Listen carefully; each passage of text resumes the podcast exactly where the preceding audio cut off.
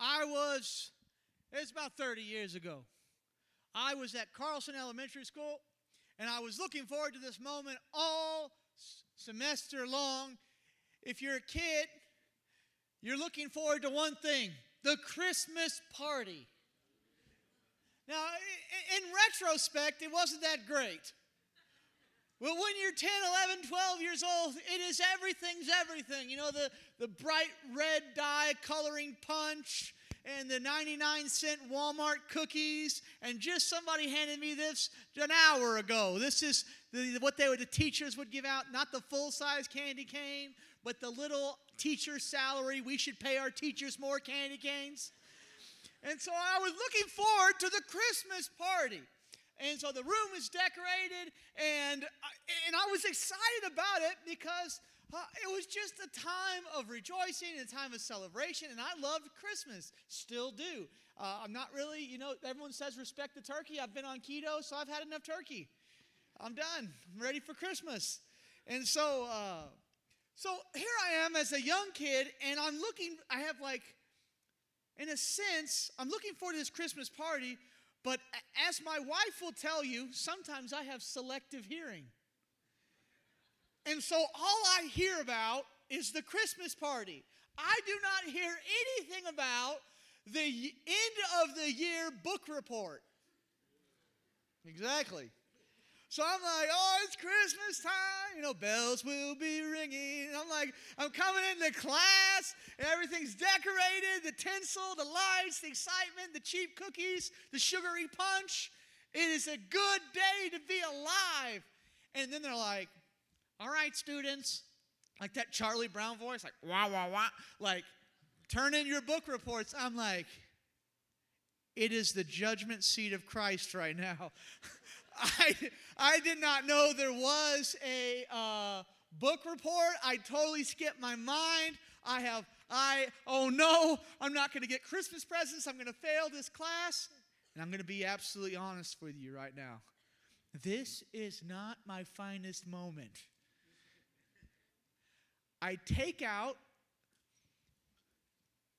a, a pair of scissors and they said, Turn in your three and a half inch floppy disk, which for some of the young people, it's like an ancient USB drive.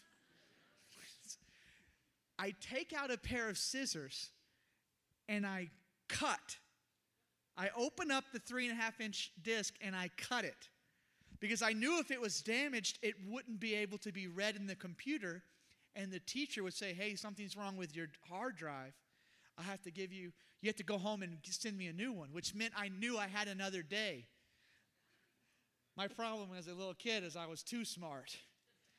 And so I'm like formulating this plan, and I'm like, oh, and I'm like guilty, and I'm like, and so I do it.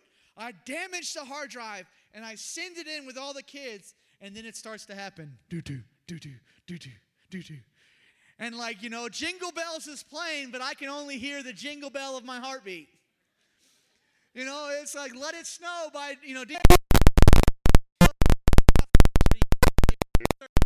and I am so guilty, and I am just like a jittery mess. And then they're like, Kyle Volkmer, and I'm like, I know it. And I like shoot up straight in my seat, and the teacher's like, uh, Kyle, can you come forward? I'm like, dead man walking. And she's like, Can you do some math facts? I'd never been more excited to do math facts on the board, old chalkboard. So I was like, Oh, just math facts on the board. So I'm doing math facts, and I sit down. I'm like, oh, exonerated on all charges. So I sit down, and and so then on the intercom, William Kyle Volkmer, can you please come to the principal's office? I'm dead.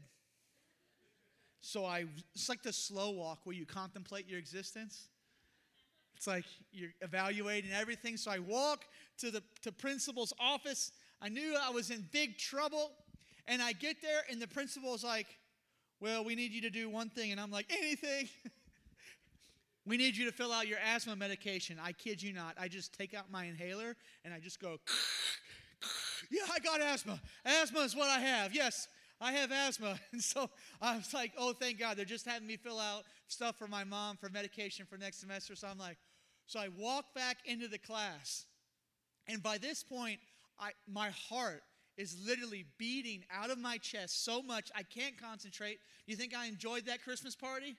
Everyone's singing jingle bells. I'm just sitting, even the part where it says Batman smells and Robin laid an egg, like my favorite part as a young kid. I'm just sitting there with tears in my eyes with a guilty conscience. And it was in this moment I learned a great truth no righteousness, no peace. No peace, no joy. No righteousness, no peace. No peace, no joy. Turn in your Bibles to Romans chapter 14. We're in the middle of our Romans series, and we're going to be uh, looking at Paul's great idea of the Christian law of liberty. And we're going to be reading the 14th chapter.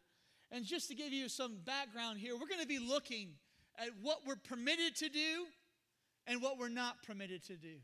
We're going to be looking at the principles of that Paul instructs the believers because you have to remember this, this church body was, was radically divided on what it was permitted, what was allowed, what was law, what was freedom, what was grace, and what was sin. And so, this is the context in which Paul is giving instruction as we look this morning. So, reading chapter 14. And as we open this book, Lord Jesus, open our eyes. That there be freedom and life and liberty in the gospel today. That every heart and mind in this room would bless you continually and that we would learn the great truths of the gospel. Open the eyes of our hearts and our understanding. Amen. Chapter 14 in the Epistle of Romans. Receive one who is weak in the faith, but not to disputes over doubtful things. For one believes he may eat all things, but he who is weak eats only vegetables. See, my mom needed to read the Bible when I was a kid. Let, let not him who eats despise him who does not eat, and let not him who does not eat judge him who eats, for God has received him. Who are you to judge another servant? I'll stop right there. In the next two years, as politics ramps up, who are you to judge another man's servant? Write that one down as we continue. Who are you to judge another servant? To his own master he stands or falls. Indeed, he will be made to stand, for God is able to make him stand. Verse 5 One person esteems one day above another, another esteems every day alike. Let every man be fully convinced in his own mind. He who observes this day observes it to the Lord, and he who does not observe the day to the Lord, he does not observe it he who eats, eats to the Lord, and he who gives, gives thanks. And he who does not eat to the Lord, he does not eat and give the God thanks. For, for none of us live to himself, and no one dies to himself. For if we live, we live to the Lord. And if we die, we die to the Lord. Whether we live or die, we are the Lord's. For to this end Christ died, rose, and lived again that he might be both the Lord of both of the dead and the living. But why then do you judge your brother? Or do, why do you show contempt for your brother for whom Christ died? For we shall all stand before the judgment seat of Christ. I'll say that part again. We shall all stand before the judgment seat of Christ. For it is written, as I says as I live says the Lord, Every knee will bow to me, and every tongue shall confess to God, so that each of us shall give an account to himself to God. Therefore, let not no one judge one another anymore, but rather resolve that not to put a stumbling block or cause our brother to fall. I know I'm convinced by the Lord Jesus that there is nothing unclean of itself but to him who considers anything to be unclean, to him it is unclean. Yet if your brother is grieved because of your food, you are no longer walking in love. Do not destroy with your food the one for whom Christ has died. Therefore, do not let your good be spoken of as evil. And the main point for us this morning for the kingdom of God is not in eating and drinking, but in righteousness, peace, and joy in the Holy Ghost. The kingdom of God is not in meat and drink, but in righteousness, peace, and joy in the Holy Spirit. You have to understand, he had this backdrop of Jew and Gentile churches. And you know, some people are having bacon tacos for breakfast, and they're and they feel like they're free to do this. And then the Jewish Christians are coming in, they're like, oh, we're not free to do this. And there's like this huge discussion of what's permitted and what's not permitted. Have you been a part of this? It's just a modern day Facebook. You know, you get into religious issues on Facebook and you're like, ew. And, you know, we've all seen it and been a part of it. But so Paul is addressing hey, hey, hey, don't judge one another. Who are you to judge another man's servant? And then he goes on to talk about the importance of being convinced in your own mind. Now, the man who discipled me, he taught me that there are open handed issues and then there are closed handed issues. He explained it like this there are load bearing walls, like those posts behind you, and then there are non load bearing walls. There are things that are pertain to salvation, you know, eternal things that truly matter. And these are the things that are closed handed. These are the things that cannot be moved. These are the pillars of our convictions of our faith that cannot be shaken. But then there's open handed things. And we're not to dispute one another and judge one another about open handed things. How the church of God needs to understand this that there are that we should keep our mind on salvation, about eternity, the things that truly matter. Hello politics. Hello Twitter accounts. Don't dispute over doubtful things. Eternal things. Who are you to judge another man's servant? For we're all going to stand before the judgment seat of Christ. Now you're saying, well, preacher, I'm saved. I'll ne- I won't have to stand before the judgment seat. Well, I got news for you. You're not talking about the great white throne judgment. I'm talking about the judgment seat of believers. Every one of us as a Christian is going to stand before Jesus and give an account for the, everything we've done. All of our works, all of our efforts, all of our labors, all of our evangelism, all of our giving, all of our sacrifice. Every one of us will stand before the judgment seat of Christ and give an account for the deeds done in the body. And then we're not all going to be treated the same.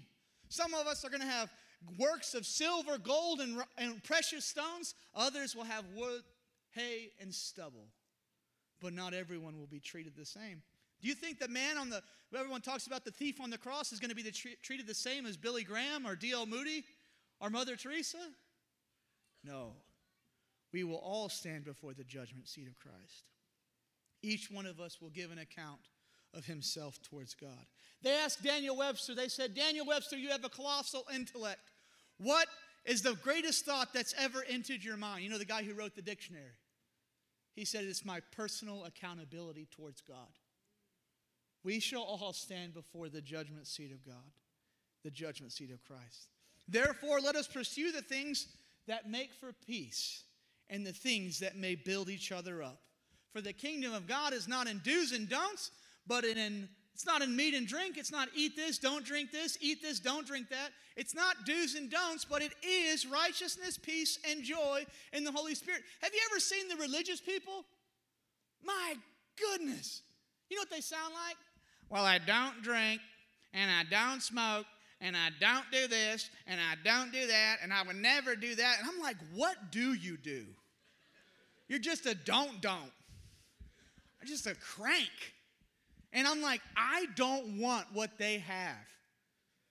You see that? It's not about what you don't do, it's what you do. It's about how you live. It's not about uh, meat and drink. It's about righteousness, peace, and joy. See how attractive that is? Clean living, clean conscience, peace that passes all understanding, joy unspeakable. That's what the gospel is. It's not legal obligation, it's a life full of love. I like to tell this story. The kingdom of heaven is like unto a woman. She got married, and her husband was an abusive jerk. Every day she, he would come home from work and he would yell and scream and, and write these lists of things that she had to do before he came home from work the next day. Clean the house, do the dishes, do the chores, take care of the kids. It was just this huge list of obligations and tasks, and there was no love, no trust, no affection. And years went by, and her heart was cold, and her affections were gone. And then somehow, in the mercy of God, this man dies.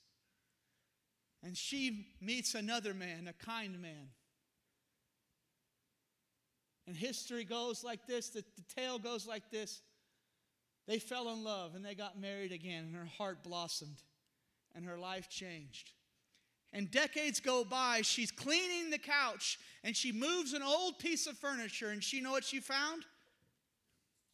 She found an old list. An old list of requirements that she was forced and obligated to do. And you know what she found out? She was doing everything on the list. Not out of obligation, but because of love and trust. The gospel is that the law of God has been perfected among us. It's not that the law needed to be changed, it's our hearts needed to be changed. You see, that woman, she did everything that was required of her, not out of obligation, because out of love. Jesus says, If you love me, you will keep my commandments. The kingdom of God is not in do's and don'ts, but is love and trust. So, how do we find out about what we're allowed to do and what we're not allowed to do? Because you have this Jew Gentile culture, and there's all these, well, you can't do this and you can't do this. And so, I'm going to give you some eternal truths that are found in the scripture to help us when the scriptures are not emphatically clear on what we're permitted to do. Because some people think, according to Paul, they have their conscience and they're allowed to do an activity, whereas other people are like, I'm not free to do this activity. So I'm going to give you some three principles because every one of us needs to hear from God themselves. The first principle is this Paul says, All things are lawful for me, but not all things edify.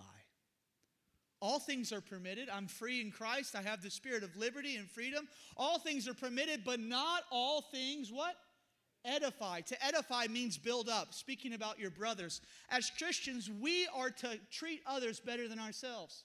We are to give others the prominent preeminence and prominence.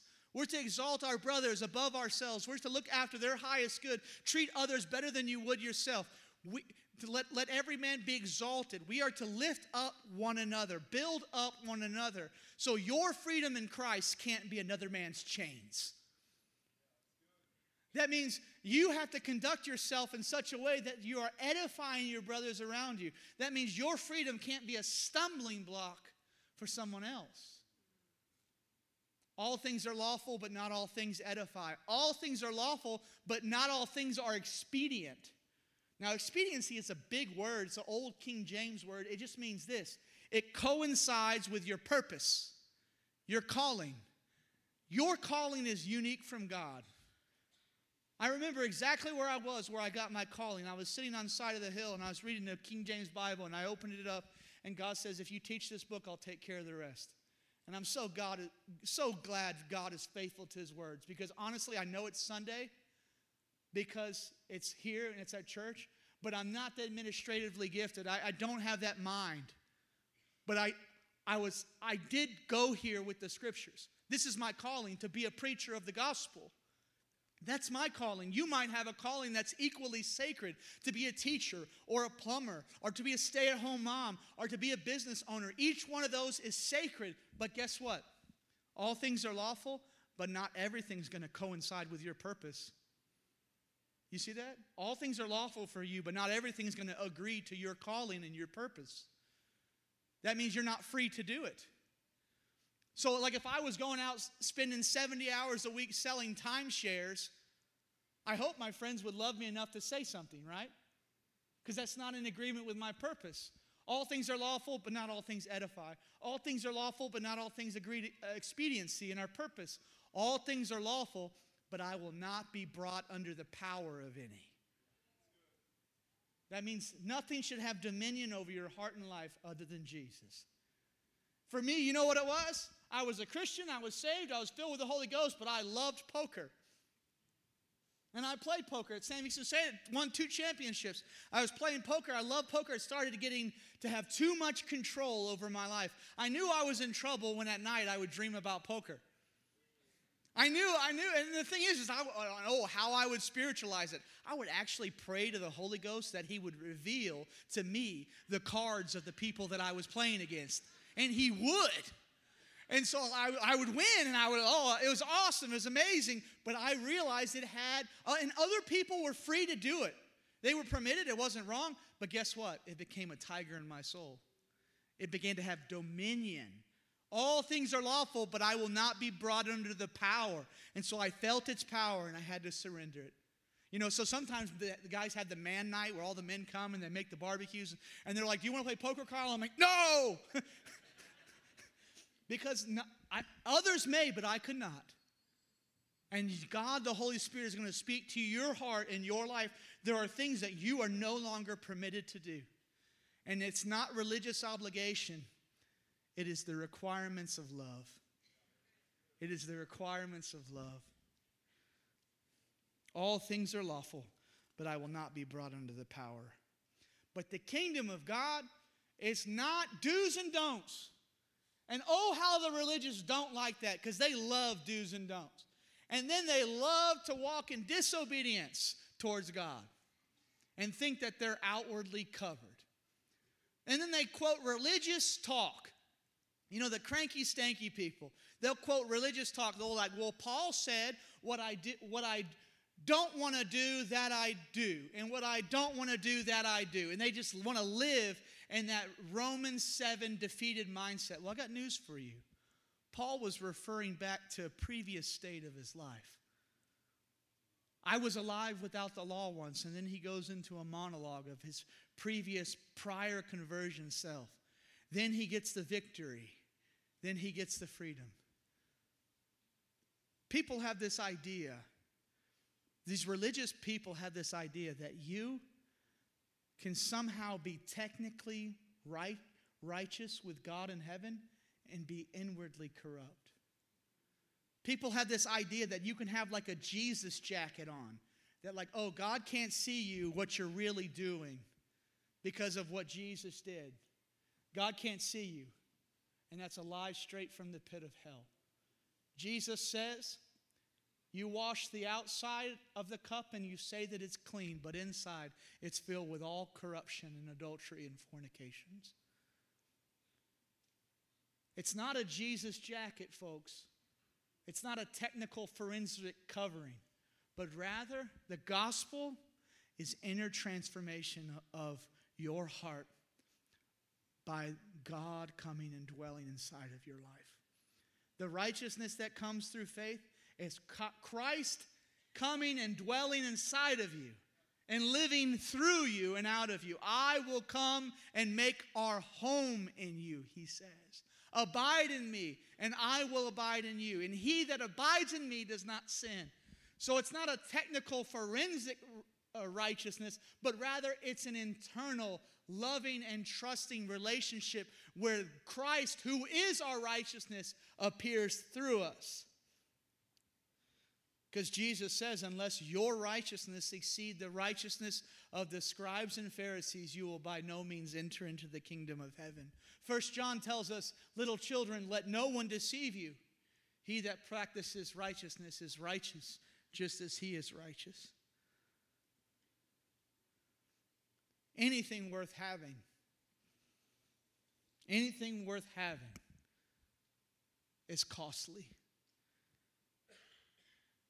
And the blood of Jesus was shed that God would dwell in our hearts by faith, that we might have a righteousness apart from the law, Himself in us. We don't like that. We don't like costly things in America. We want instantaneous. We want it, and we want it now. We want, uh, there's no Instapot for our devotional lives. There's no Amazon Prime for your prayer life. There's no microwaves for your convictions. There's no express lanes for your evangelism. If it's kingdom, it's costly. If it's going to be eternal, that means it's going to have weight and significance to it. Here today, gone tomorrow. But I speak to you about eternal things righteousness, peace, and joy. And just when I was a little boy in that uh, Christmas class, uh, nervous as a long tailed cat in a room full of rocking chairs, I'm telling you, I was so nervous because I knew that I was wrong. I was convicted, and I didn't have any peace. And so, we as a society and as a nation, we have all kinds of emotional anxiety problems and, de- and depressions. And, uh, you know, 40 to 50% of Americans are on some type of psychosomatic substance to alleviate what's going on. And I'm not saying that mental illness doesn't exist, but what I am saying is that we have we tried a clean conscience? Have we forgotten the blood of Jesus, which is able to wipe away any stain and clean any conscience? Have we forgotten that he that is in Christ is a new creation and the old is gone and the new has come? Have we forgot about the new birth? He keeps his mind in perfect peace whose heart is stayed on thee. Stay in the presence of God. That so the kingdom of God is not do's and don'ts, it's not meat and drink, but it's righteousness. Righteousness leads to peace. I love the fact that when Jesus Christ, who rose from the dead, who has all power over death, hell, and the grave, the first thing he says to his disciples, peace. The empty tomb speaks peace to us. It speaks peace now. Peace over disturbed consciences, peace for anxiety, peace for fear, the gospel speaks peace. We who were afar off, who had no peace from God, God reconciled through the blood of the cross and now speaks peace. The blood of Jesus speaks peace. Peace for every trial and opposition, peace for every rejection, peace for every demonic power. The Bible says there's no peace for the wicked, but the peace is the inheritance of the saints.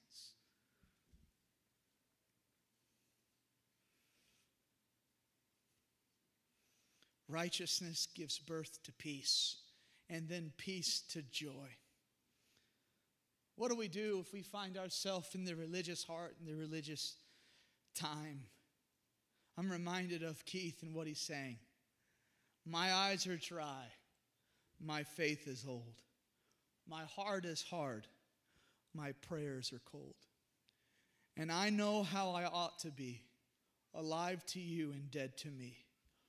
Oh, what can be done for an old heart like mine? Soften it up with oil and wine. The oil is you, your spirit of love. Wash me anew with the wine of your blood. Let the peace of God rule and guard your hearts.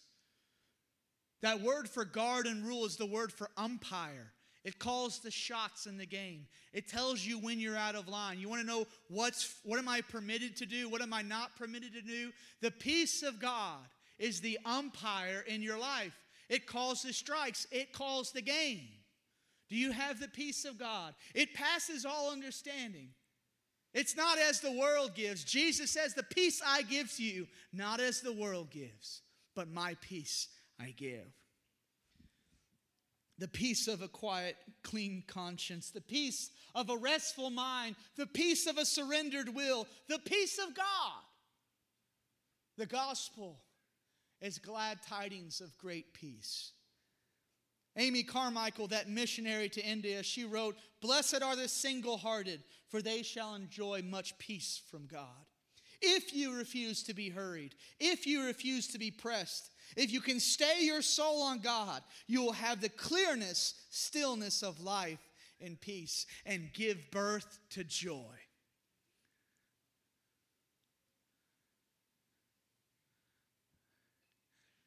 If we looked at the capital C church in our nation, we would say it's now it's weak.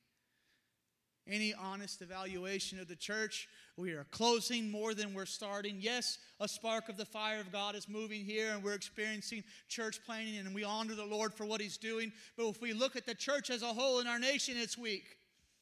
And I believe there's two main factors.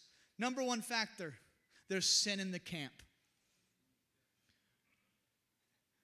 The Bible says the righteous are as bold as a lion. But when I look around at the corporate church, I see kitty cats. We don't have a courage problem, we have a sin problem. We have to get the sin out of the camp. The second one is very simply we're weak because we have no joy. The Bible says, rejoice. Indeed, I say rejoice. You know what rejoice means? Joy again. Joy again. And then the Bible says, rejoice. Indeed, I say rejoice. And then it says, rejoice again. God's answer for weakness is joy. Joy unspeakable. And joy is not dependent on circumstance.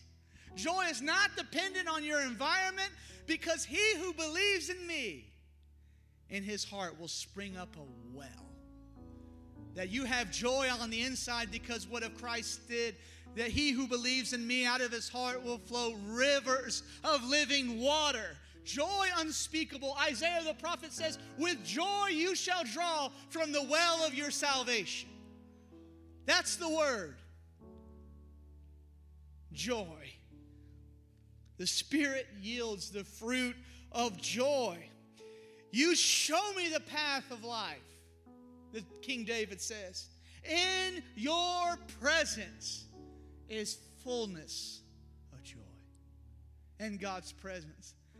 I remember I was at a barber shop one time and they they the I, first time I sat in that barber shop and he cut my mustache down to an eighth of an inch. And that's the first time I'd seen my lips in a long time. And my wife was like, Who is this man?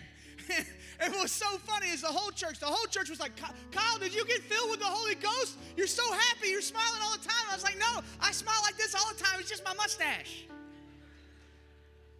But we should be a people known by joy. Rejoice in the Lord. Indeed, I say rejoice. Can you stand with me? We must be a people. This is my prayer for you all week. This is my prayer Paul says, always be joyful. Always be joyful. Never stop praying. Be thankful in all circumstances, for this is the will of God for you. Always be joyful.